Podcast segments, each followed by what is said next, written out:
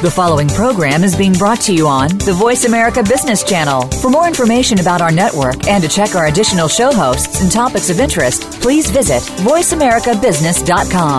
The Voice America Talk Radio Network is the worldwide leader in live Internet talk radio. Visit VoiceAmerica.com. The views and ideas expressed on the following program are strictly those of the host or guests and do not necessarily reflect the views and ideas held by the Voice America Talk Radio Network, its staff, and management. This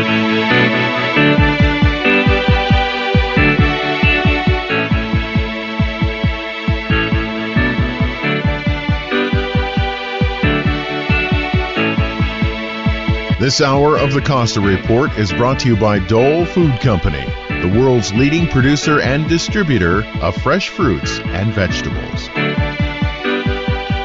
Welcome to the Costa Report. I'm Rebecca Costa, and thank you for joining me for another two hours of Straight Talk Radio. I want to extend a special welcome to members of our military and their families who are joining us from other countries over the internet. Thank you for making us part of your news week. In just a moment, our nation's foremost advocate for whistleblower protection, Mr. Stephen M. Kohn, will be joining us to talk about the laws that do and do not protect citizens who come forward to report wrongdoing by corporations and the government. Hang on to your hats because when it comes to exposing misconduct, whistleblowers often pay a big price for doing the right thing. So today, we're going to find out if there is a right and a wrong way for them to come forward. But before Mr. Kohn joins us, as is my custom each week, let me tell you a little about his background. Stephen Martin Kohn received his undergraduate degree from Boston University, his master's from Brown University, and law degree from Northwestern University. Following graduation, he served as an adjunct professor at the Antioch School of Law, where he oversaw a clinic on whistleblower protection. He also served as the Director of Corporate Litigation for the Government Accountability Project. By 1988, Kohn was ready to strike out on his own. He joined forces with his brother to form the law firm of Kohn, Kohn, and Colapinto. The firm was known for defending the rights of employees and government workers who came forward to disclose nuclear safety issues as well as government fraud. Mr. Kohn has been representing whistleblowers and giving expert testimony before Congress for 30 years on cases ranging from the World Trade Center and Oklahoma City bombing cases to the supervisor of the FBI crime lab who came forward concerning tainted evidence being used by prosecutors. I would be remiss if I did not mention that Mr. Kohn is a prolific author he has also been a guest on ABC World News, 60 Minutes, Hardball, CNN, and other news programs, and he is the executive director of the National Whistleblower Center and trustee of the National Whistleblower Legal Defense and Education Fund. It's my pleasure to welcome to the Costa Report one of our nation's foremost experts on the do's and don'ts of whistleblowing, Mr. Stephen Kohn. Thank you for joining us today, Mr. Kohn. Well, thank you so much, and that introduction is kind of. Uh that's overwhelming, but thank you for that. well, I think your background is overwhelming uh, compared to most of us. Um, now, I uh, have to say that uh, I've noticed that any time we talk about whistleblowers on this program, the audience is pretty split. Half think uh, the whistleblower is a traitor, and the other half think that they're a hero. So let me open today's program with a very basic question What's the difference between a whistleblower and a traitor? Well, the difference is that debate is old. All of the studies show that the number one source for all fraud detection, all corruption detection, are whistleblowers. When I say number one, overwhelming source of that information. So, what I like to say now is love them or hate them, it doesn't matter. If you want an effective anti corruption, anti fraud program, you must bring out the whistleblowers. And the, the numbers are staggering. Today, 80% of all fraud recoveries for people ripping off the United States government come from whistleblowers. The attorney generals have all come out and said, number one source of information. The head of the SEC has said it's phenomenal phenomenal. In the IRS, when they did a whistleblower law there, they busted Swiss banking for the first time ever. Mm-hmm. So, love them or hate them, whistleblowing works. And here's an amazing thing the univer- professors at the University Chicago School of Economics, which is not a liberal think tank, studied fraud detection and issued a report. And they concluded that whistleblowers are absolutely essential. And then they had the funniest little conclusion. And what they said was they said, there is no incentive for people to blow the whistle. It's all a downside. So if you want whistleblow, if you want a fraud program to be able to detect fraud, you have to incentivize whistleblowers. You have to reward whistleblowers with monetary compensation.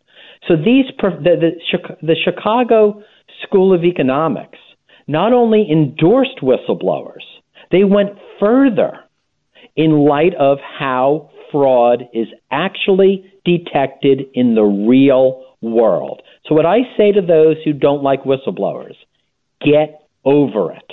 if you want corruption, yeah, go back right. to your old ways. Well, this seems to be a time when we need more oversight than ever and uh, and so I do believe you've got to incentivize that kind of behavior if you expect more of it. So let me ask you this: How about an informant? Are the laws which protect informants are are those different from those that protect whistleblowers? Uh, yes, uh, an informant is generally someone who was involved in a criminal enterprise and often in exchange for not being prosecuted or for a reduction in penalty, turns evidence against their colleagues. And that is perfectly fine. Uh, you know, and, and, it's a successful law enforcement tactic. Mm-hmm. But whistleblowing is completely different. What that is, is it tries to get insiders to whom the government doesn't know because you don't become the whistleblower unless you have original information. So if, if the government is already doing a prosecution and find someone and they squeeze them and get them to become an informant, they won't qualify. The, the whistleblower is the person who steps out with original information, and that information becomes the key to initiating the case and prosecuting the case. Now, in many cases, yeah, in many cases, such as Edward Snowden's case, for example, a whistleblower is contractually or legally bound not to disclose confidential information. Isn't that where things get tricky? Well, here's how it goes there's a federal obstruction of justice statute that says nobody can be harmed economically if they give truthful information to law enforcement about a criminal activity. That, and if you retaliate against that person, you fire them, that is a criminal offense, 10 years in prison. This sets forth national public policy. So, what that is telling you is if a whistleblower like Snowden or any other whistleblower has information about a possible criminal violation, and they give that information to the appropriate law enforcement authority, they cannot be retaliated against, they cannot be sanctioned, no confidentiality agreement can stop that, and they have that right. So if you go to the press, if you go outside of law enforcement, well, then you're in the slippery slope. You, you, it depends on the law. It depends on what you're disclosing. You may or may not be protected. But w- w- the way we look at these non-disclosure agreements and the requirements for confidentiality, the way we look at it is, what are you blowing the whistle on? If it's criminal, let's do it right. Let's get it to law enforcement. If it's not criminal, we have to evaluate what your rights are where they begin and end to protect the whistleblower so they don't make a disclosure and have their life ruined. Well, I understand, and uh, you know, you say that their people are protected uh, if there's a violation of the law, but you better be sure there's been a violation of the law. And how many people are really equipped to make that evaluation on their own without proper legal counsel? I think we all think we know the law, but then uh, you know, you dig a little deeper, and the law is a very technical vehicle. So sometimes what you think may be right may not be protected at all. Now we have to take our first scheduled break. When we come back, we're going to find out the most common mistake whistleblowers make. You're listening to the Costa Report.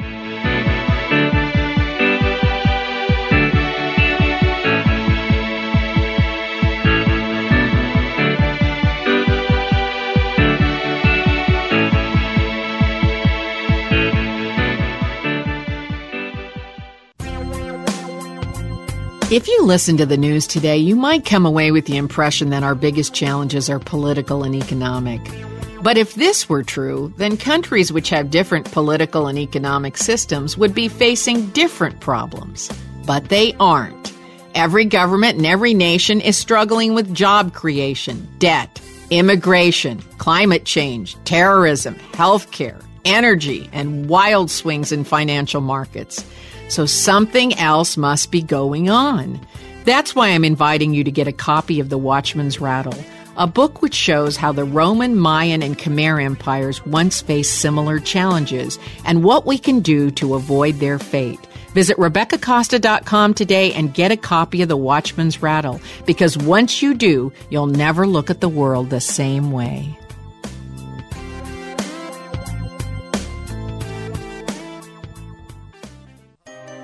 Big data is being generated by everything around us all the time. Every digital process and social media exchange produce it. Systems, sensors, and mobile devices transmit it. Big data is arriving from multiple sources with ever increasing velocity, volume, and variety.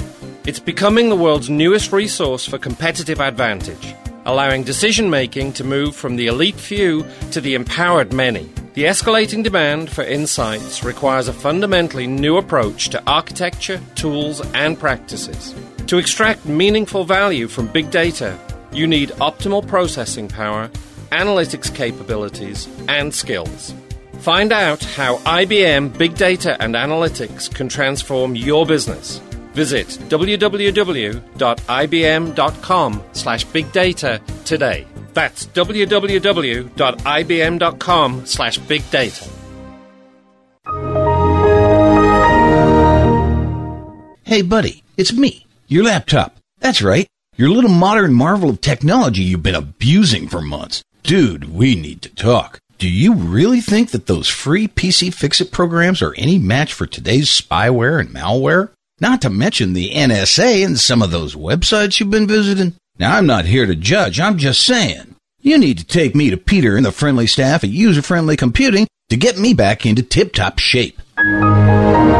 Tired of unfriendly computer support, slow computer, viruses, spyware? No problem. Call the friendly computer experts at User Friendly Computing. We take care of all your PC, Macintosh, and laptop needs. Mention KSCO and get a free $50 diagnostic. Visit us today at 505 River Street on the way to downtown Santa Cruz, across from Gateway Plaza. We give you a choice. Drop your computer by the shop, or we'll come to you. Call us today at 423 9653. User friendly computing.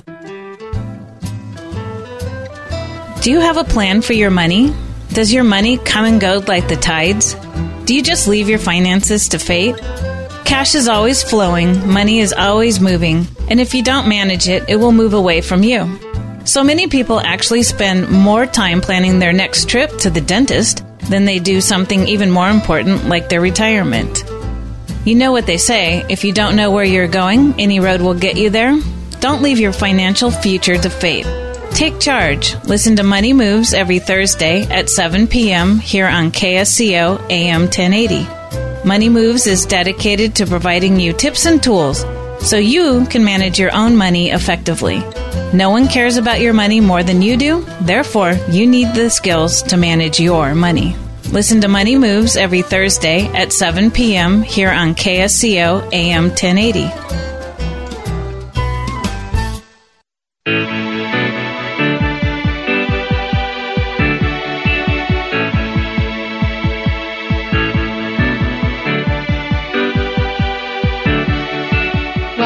Costa Report. I'm Rebecca Costa, and my guest today is one of our nation's premier authorities on whistleblower protection, Mr. Stephen Kohn. And before the break, I brought up the case of Edward Snowden.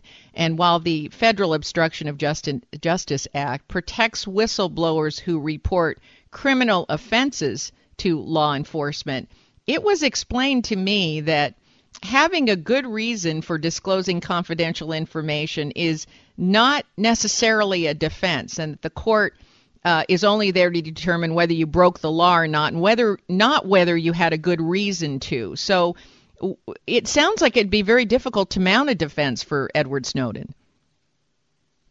Uh, Mr. Snowden, his case raises a lot of complex issues, and the, the unfortunate part of it is that the national security establishment in 1978 got an exclusion from whistleblower laws. They put it in the Civil Service Act saying that companies like or agencies like the NSA and the CIA are excluded, so you have no whistleblower rights. Right. And and that exclusion really created a terrible situation where those agencies have terrible cultures it, in other words, so so even it, they didn't never developed a culture where whistleblowing was accepted or where there were safe and effective channels to raise a concern.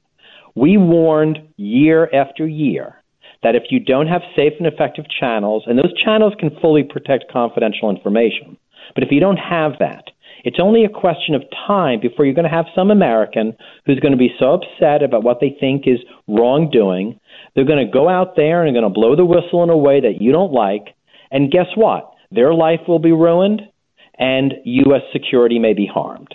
But it's inevitable because people do blow the whistle. They do get upset when they see wrongdoing, and so, that's really so now it's happened. Of, it's, that's the tragedy right. of the Snowden case. I think everyone's a loser. It, it's it's happened, and you know, as a result of it, there have been tremendous changes in public awareness. Uh, but there doesn't seem to be any defense that can be mounted for uh, for him that would be acceptable in a current court of law. Is that incorrect? That okay? He does have a defense. What is it? Called the First Amendment. The First Amendment of the U.S. Constitution. There are cases in which the Supreme Court has said that if a government worker blows the whistle and there's no law protecting it, so you, all you have is the Constitution, the courts are supposed to weigh the public right to know versus the government's interest in secrecy. I believe, whether that happens in open court or pretrial proceedings, that would be the place where Snowden and his allies could explain that the NSA program they blew the whistle on was ineffective. There's tremendous evidence out there that it didn't stop any terrorist crimes. They were collecting too much data. It was a failure. So, therefore, the government's interest in keeping it secret is less because the program just didn't work. That's what their people say. On the other hand, the people's interest, the public interest in knowing about it in terms of the systemic violation of privacy rights, the systemic constitutional violations, and the fact that we know that Congress was in fact lied to. That the public interest in learning that would outweigh the secrecy. That may happen in some like off, you know, uh, uh, hearing under seal, but under the First Amendment, there is that balancing test because the Supreme Court has recognized that all because the government says the people can't know that doesn't mean the people can't know. There has to be a check on the government's ability to just declare something secret and shut the door and keep all the voters in, in, in, in, in ignorance. So I believe that if he were to come forward, that there would be that that type of procedure he would be constitutionally entitled to, uh, and then we see where it, how it all develops. We essentially through that procedure we can see you know, was there were there real harms to national security? Were there real public interest in having this exposed? And get all the answers. Well, now in retrospect, looking at how Edward Snowden went about revealing the information he did, I'm sure that had he been able to talk to someone like you, he would have done things differently. So you've been representing whistleblowers for over 30 years. So what's the most common mistake they make when they decide to come forward? And, and I'm glad you asked that. And that's why I wrote that, the book, The Whistleblower's Handbook. It's precisely because I've been doing this for many years, and the most heartbreaking part of my job has been meeting with whistleblowers who are in good faith, who wanted to do the right thing, but because of mistakes they made, have already lost their cases because they didn't blow the whistle in the right way. Most people don't understand that there's 50 different whistleblower laws. Each one defines whistleblowing in a different way. You go to a different agency, et cetera, et cetera. It's, it's a mess. But the laws, there's no big whistleblower law that just protects everybody. It's these very specific laws. Some are fantastic, state of the art. They let you get rewards. They let you be confidential. They're just the best whistleblower laws out there. And some, to be perfectly frank, are garbage. They're old. They don't work. You don't get any damages. And and what's key is when the whistleblower comes forward, the key issue is what are you blowing the whistle on? And therefore, how can you do it legally and, and gain the maximum protection? So that is, are the key issues, and that should happen before you blow the whistle. Because once you go somewhere, once you make a disclosure, cat's out of the bag.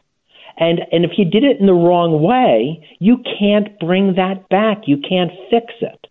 So be it Snowden or anyone else, the key is to learn what your rights are. And even if you think you have no rights, guess what? You may have some rights.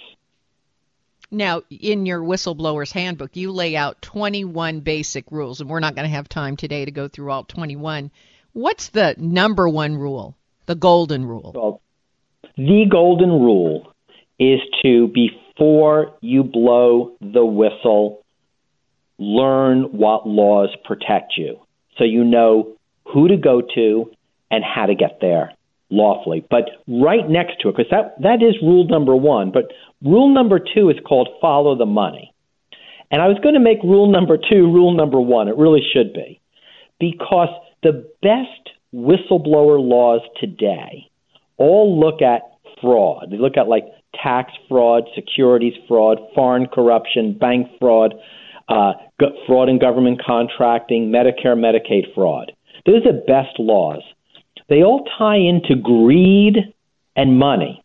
But if you look at most whistleblower cases, people are retaliated against, mm-hmm. not because their manager is some evil, doctor, evil person who is like, you know, and those stereotypes are terrible. It's usually all about the money. It's it usually costs somebody something. It costs somebody. And in one of the earliest whistleblower cases, the judge said safety costs money. Mm-hmm. So if you, when the whistleblower sits down and you kind of think through mm-hmm. the money issue, you can often find a really good law. Very good. I, I, like that. Follow the money, and uh, you'll find out who's going to be affected by you blowing the whistle. And that's probably going to give you a good indication of how you ought to go about things. We have to take another commercial break. Stay right where you are. We'll be right back with more from Stephen Kohn. You're listening to the Costa Report.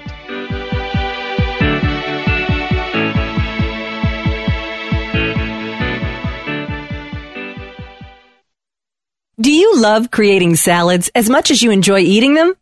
Hi, I'm Amy Tobin, cookbook author and culinary expert. Dole inspires fresh and wholesome dishes for any meal with their wide selection of salad blends and all natural salad kits. From the mild and tender texture of sweet butter lettuce to the crunch of classic romaine sprinkled with colorful shredded carrots and red cabbage, Dole has over 30 salad blends to satisfy every palate.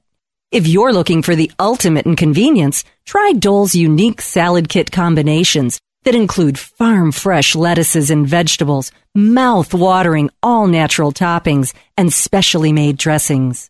It's all you need to make a distinctively delicious salad. The possibilities are endless. Visit www.dolesalads.com for recipes and other ideas to feed your culinary imagination. Second Harvest Food Bank is throwing their annual Hunger Hoedown on Sunday, July 31st, featuring live music by the Backyard Blues Band and Coffee Zombie Collective. Kids' activities, great food, local beer and wine, and much more. So grab the family and come on down to the Hunger Hoedown. All the fun helps support the food bank and feed people in need in our community. It's Sunday, July 31st, 3 to 7 p.m. at Second Harvest Food Bank in Watsonville. Get discounted tickets in advance at thefoodbank.org. Sponsored in part by KSCO Radio.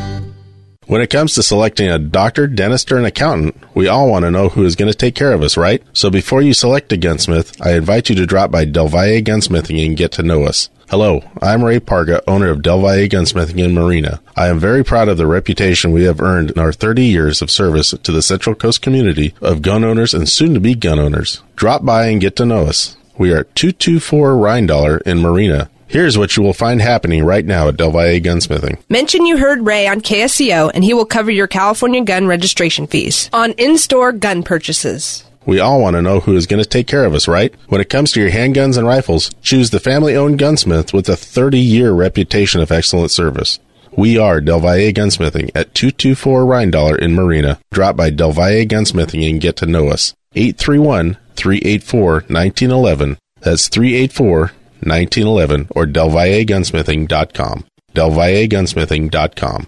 Have you noticed that food just doesn't taste good anymore? Why is that? If you eat food, you'll want to know this. Our fruits, grains, and vegetables contain less and less nutrition every year. Chances are even your organic plants don't have anywhere near the 70 plus minerals that make a plant healthy and delicious. Listen up, home gardeners, farmers, growers, and lovers of good food. This is Andy Anderson telling you that you can go beyond organic. Perk up your plants and revitalize your fields with Bloomin' Minerals from Youngevity. This marvelous soil conditioner will re remineralize your soil with up to 76 organically bound earth elements. That means healthier and better looking crops that resist bugs, mold, cold, and other nasties that can wipe you out. Commercial farmers are reporting faster growth, more yield, and higher Brix scores. That means better tasting food for you and me. Get Bloomin' Minerals in powder and liquid form from a spray bottle for houseplants to 55 gallon drums for professional growers. Call us now to order toll free 888 245 0300. That's 888 245 0300.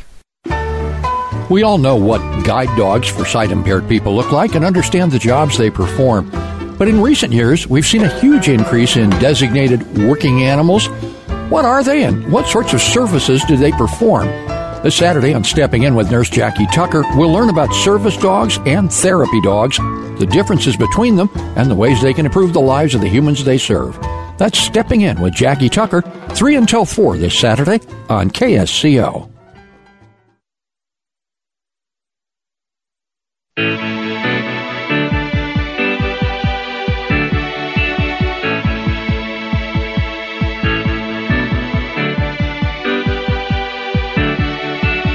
back to the Costa Report. I'm Rebecca Costa, and if you're just joining us, our guest today is whistleblower protection expert Stephen Kohn. Now, who investigates government whistleblower complaints, and, and, and do you have any idea how many cases come to fruition and lead to change versus those that are just dismissed? Okay. When you have what I would call due process, meaning you have a legitimate ability to raise a claim and you have someone to hear it and review it, on the average, 20% of the whistleblowers prevail, uh, and 80% don't. So it's a difficult case no matter what because of the a lot of the facts are stacked against you. But that's an oversimplification and generalization because it includes some really terrible laws that have extremely low recoveries.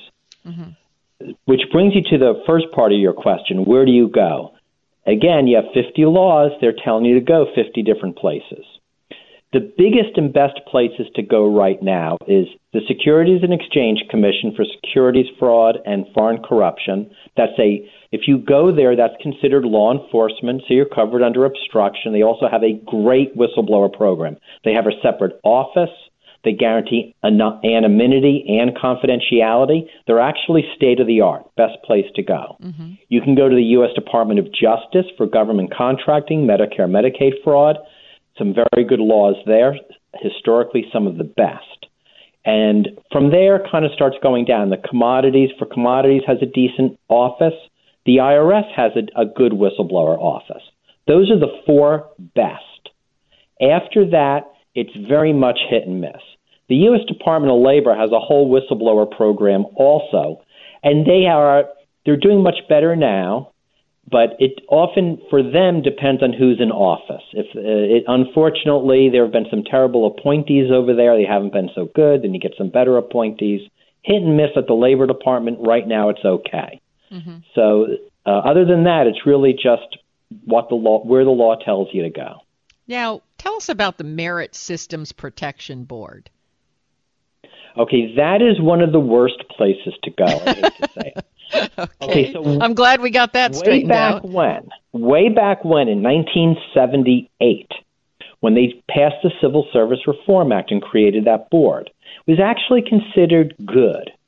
But mark my word, in 1978, whistleblower laws were non-existent. When I started practicing law in '84, uh, there were more whistleblower laws, but I don't use any of them anymore. They're all old, archaic, and not as good as the ones that were passed later on. Because what happened was, as people realized how important whistleblowers were, they passed better laws. So the good laws are all modern. Merit Systems Protection Board is one of the first. So it tells you it's one of the worst. Here's why. It covers federal employees, but the board is inherently political. The president sitting in office always has a majority of the board. There are three members, two appointed by the party in power. But federal employee whistleblowers may be embarrassing to the political party in office. That's who they're blowing the whistle on. So the board to hear the whistleblower's case is always stacked by the sitting administration. So these aren't real judges. They're, they don't go through judicial confirmation. They don't sit for life. They're political appointees. And I will tell you right now, politics and whistleblowers is oil and water. If you politicize a whistleblower case, it is absolutely disastrous. Whistleblowing is about good government. It's about accountability. It's about law enforcement. It should be completely apolitical. So the merit systems process throws the whistleblower into a process and, and procedures that are inherently political. That is telling you you're, you're, it's, a, it's a train wreck waiting to happen. Well, as it proof of your point, uh, in the past 15 years, the Merit Systems Protection Board has heard 56 cases and ruled in favor of whistleblowers only three times. Yeah, and, and and the numbers may even be worse than that. It's a it's a terrible situation over there. We do not recommend it. Unfortunately, many federal employees have nowhere else to go. And that's really one of the saddest parts. People, you know, back in 78, there was such a recognition of the need to protect federal employees who were whistleblowers. So they passed a law.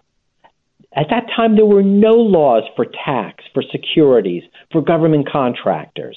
There was no laws for private sector. So over time, you learn what works and don't doesn't work, and as you pass new laws, you fix them. But for many whistleblowers who got protections under those early laws, they've never been amended. They're the worst. Mm-hmm. Mm-hmm. Now, in 2011, President Obama appointed special counsel dedicated to whistleblower rights, uh, Carolyn Lerner uh, who was confirmed by the Senate. Have you noticed any improvements which might cause you to modify your tips for whistleblowers? Well, the Lerner administration has been doing better than I think any of the others who've held that office. And just so your listeners know, the Office of Special Counsel, that's an office that's supposed to protect whistleblowers.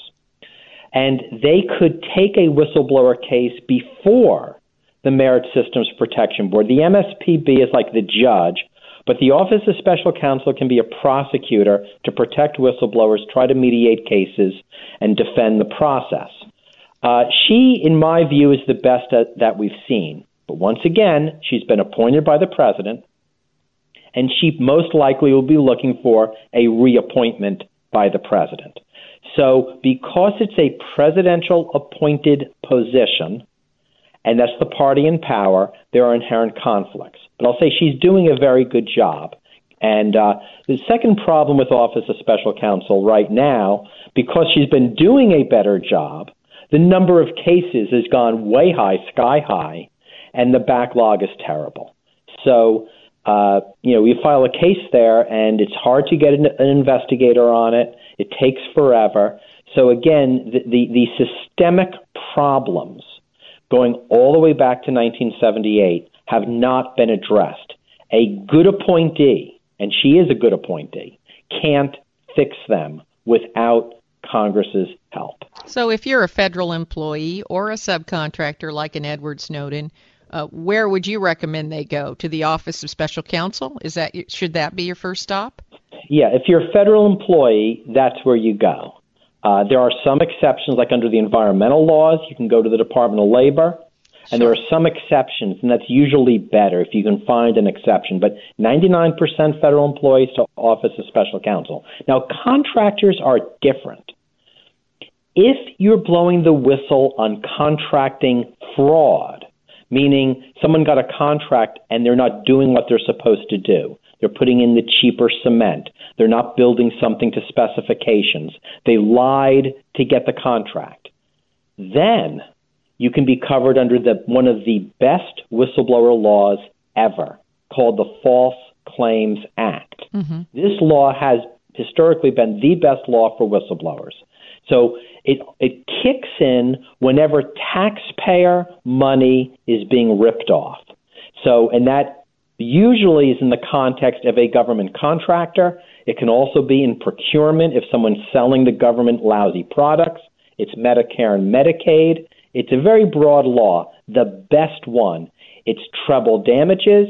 It lets the whistleblower get rewards, monetary rewards. It has some good confidentiality provisions. Mm-hmm. Excellent law. Well, this goes back to what you were saying that the laws that govern fraud, uh, fraudulent behavior where the economic consequences can be descri- properly described and the damages properly described are uh, much tighter than those such as that would cover a, a Snowden case, for example, where you're disclosing just general government misconduct.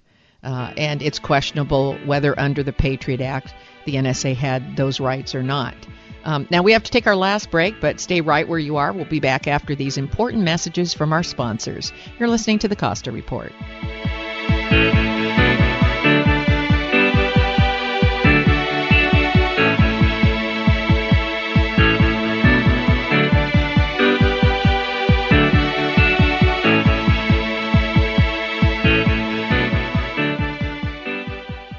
Caraccioli Cellars recently celebrated the fifth anniversary of their tasting room. This is what Enophiles had to say. Anna Russell. I love Caraccioli wine because I love the Santa Lucia Highlands, and I think this is a particularly great representation of what SLH can do that's different, um, using the most common grapes, Pinot and, and Chardonnay, and making something really beautiful and different for the area. I love the wine, so I always come back to almost every one of their events. My name is Jenny Franklin. I like it because it's very flavorful. It just is a good Pinot. Goes down without touching any sides. It's very good. Cole Lovelace. I really like the Brut Rosé. I like the older varietals too. I think it's just the way they manufacture it, the way that it uh, they produce it is old world style, and I enjoy that. Visit the Caraccioli Tasting Room on Dolores Street in Carmel by the Sea, or find us online at caracciolicellars.com or reach us by phone at 831 622 7722.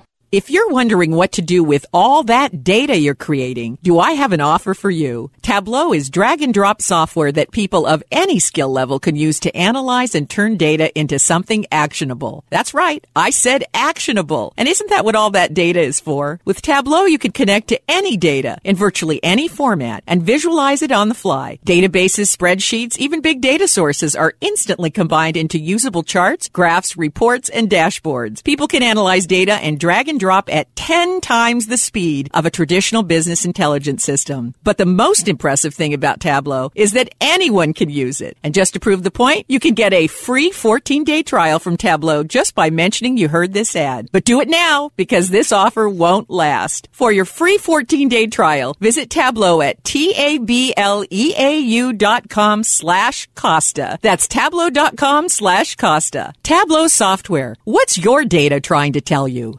Want to know who's going to make Cleveland rock? It ain't Hendrix or Clapton. It's this guy. We're going to win. Oh, are we going to win? Donald Trump accepts his party's nomination tonight at the Republican National Convention. There's something happening. There's a movement going on. One of the most anticipated political events of all time is here, and it's coming to CNN for one more huge night with access you can't get anywhere else. We start with breaking news. Republican National Convention. Final night coverage starts today, 4 Eastern on CNN. If you're the type of person who likes to volunteer and help others, this should interest you. What better way to help people than to help them overcome their health challenges? Longevity has been helping people overcome their health challenges for years. Our approach to health is drastically different than medical doctors who mostly only treat symptoms. As a veterinarian, Dr. Joel Wallach discovered that many common disease states are actually preventable and reversible. Our mission at Longevity is to educate Americans about their own health. If you like helping people, join us in our fight to save America. While you're helping people prevent and overcome health challenges, you will also be able to build a lucrative home based business. So, what are you waiting for? Come join us and help save America. For more information or to order, call Andy or Phyllis Anderson at 888-245-0300. That's 888-245-0300. I'm Steph. I'm Rob. And, we're out in Santa Cruz. Every Saturday at 7 p.m., we explore local, national, and global LGBTQ stories and interview the newsmakers you don't want to miss. It's fun, it's fabulous, and even controversial. He's the gay dad blogger, and I'm the queer political sports fan. Out in Santa Cruz, Saturdays, 7 p.m., streaming and past shows on KSCO.com.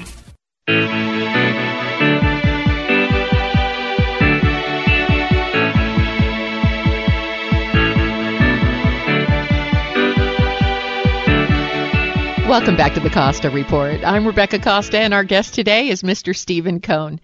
Now, Mr. Kohn, you mentioned that the first whistleblower uh, laws that were affected uh, were around 1978, but how about whistleblowers before that time? What happened to them?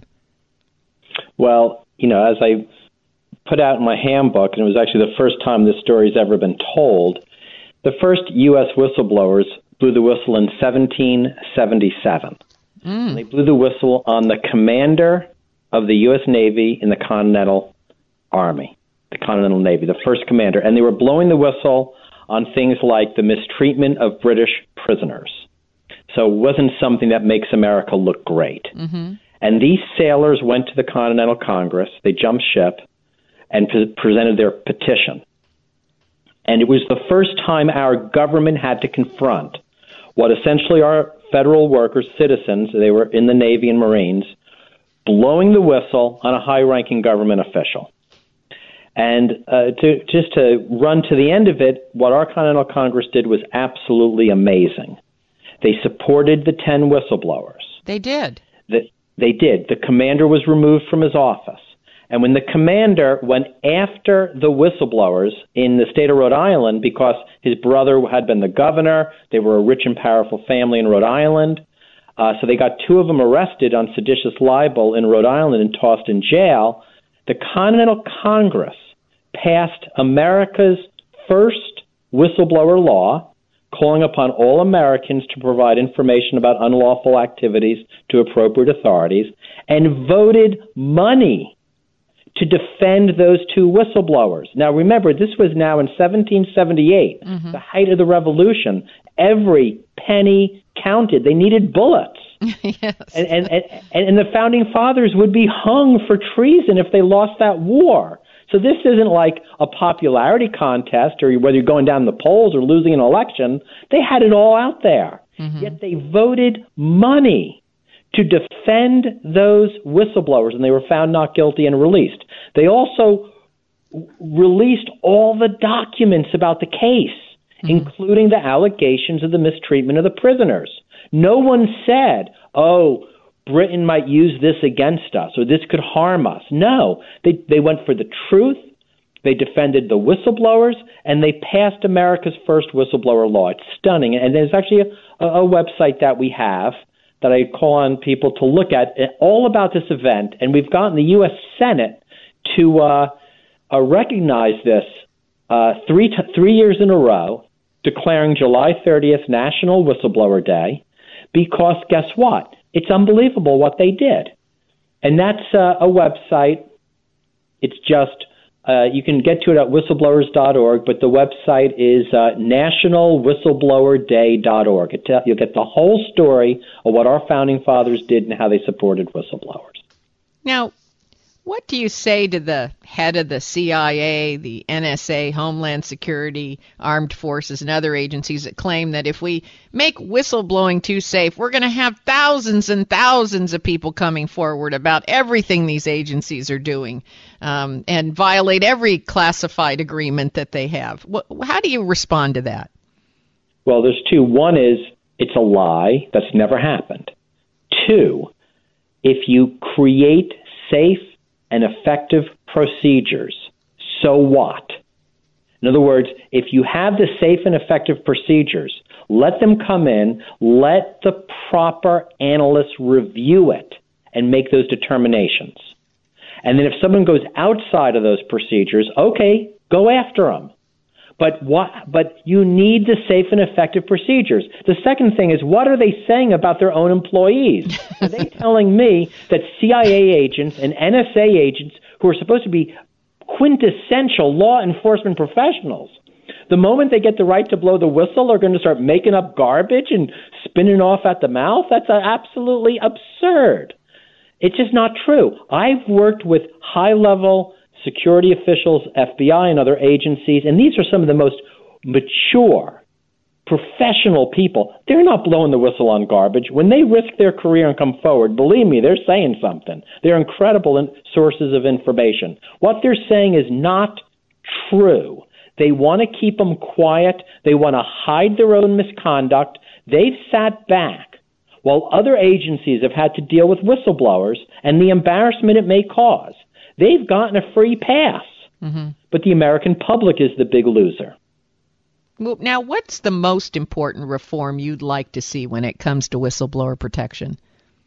The most important single reform is to have financial incentives mm-hmm. because people are afraid to blow the whistle. And the whistleblower has to put everything up front. They can lose their job, their career, and maybe they'll get it back but it's a terrible situation to be in. So most people don't blow the whistle. If you have financial incentives based on one, being right, two, high quality information that actually leads to an enforcement action, what does that do? It incentivizes whistleblowers to only come forward, only risk their, their jobs and careers if they have really good information. Mm-hmm. That weeds out a lot of the ridiculous cases and gets the information where it needs to go. That has worked in securities, government contracting, other areas. That should be implemented across the board. And then right next to that, you need a safe and effective way to raise those issues. Every law can have its own procedure. That's okay. If it's national security, it has to be tight. If it's automobile safety, you know, it goes to another place, but that's what you need. If you want to have effective law enforcement, effective anti fraud, we know what to do. Let's get it done. So, what I hear you saying, if, if I got this right, is that number one, you've got to create a pathway. Because if you don't create a pathway, you wind up with all of these one off cases that put national security at risk people are going to come forward and you have no idea how they're going to come forward or what damage could be done if there's no uh, uh, there's no pathway for people and uh, and number two you've got to have some kind of financial incentive that neutralizes the uh, overwhelming potential for retaliation, losing your job, not getting promotions, and so on and so forth. Those two things sound very, very reasonable to me. Yeah, and, and you're 100% correct.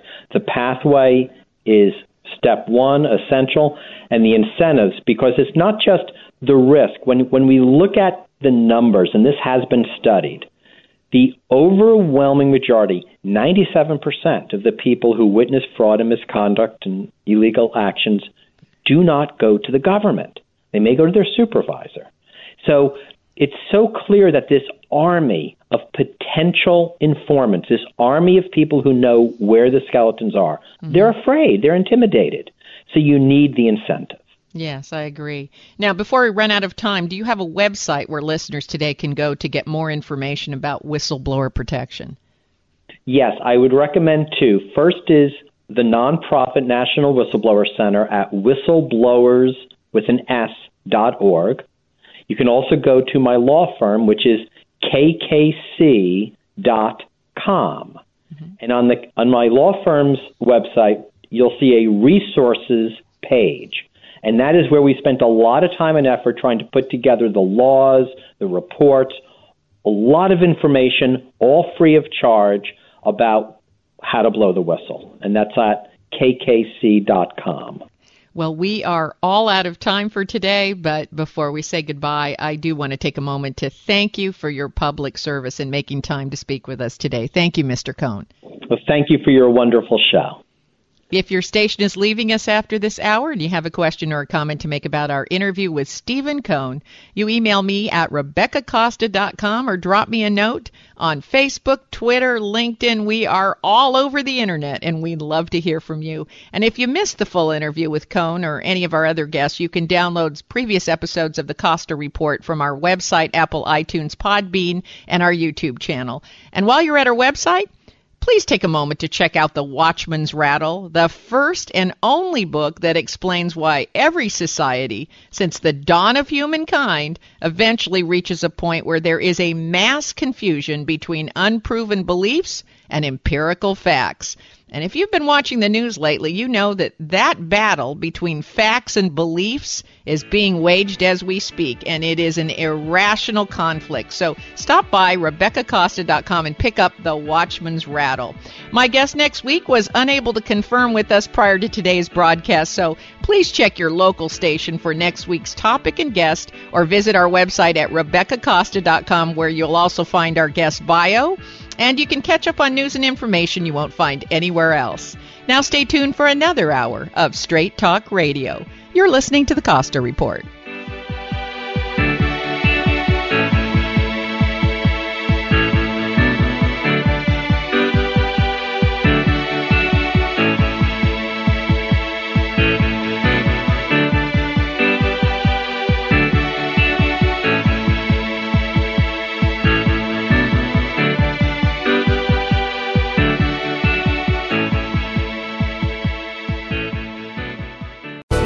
Thanks again for listening to the preceding program brought to you on the Voice America Business Channel. For more information about our network and to check out additional show hosts and topics of interest, please visit voiceamericabusiness.com. The Voice America Talk Radio Network is the worldwide leader in live Internet talk radio. Visit voiceamerica.com. The views and ideas expressed on the preceding program are strictly those of the host or guests and do not necessarily reflect the views and ideas held by the Voice America Talk Radio Network, its staff, and management.